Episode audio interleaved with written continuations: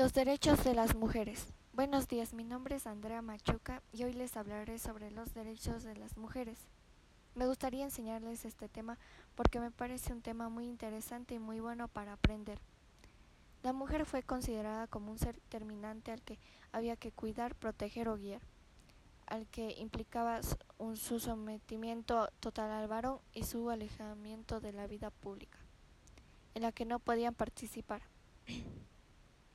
Las muchachas se casaban a los 14 años con hombres mucho mayores que ellas.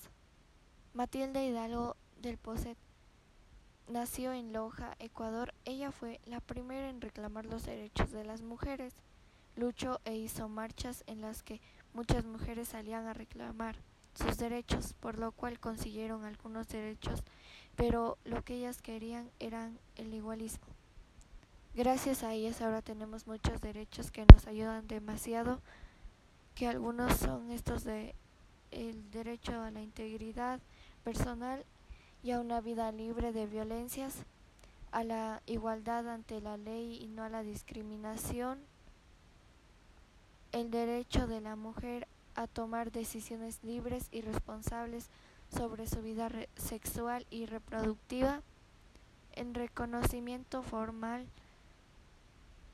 del trabajo doméstico como labor productiva. La vida de las mujeres antes no era fácil.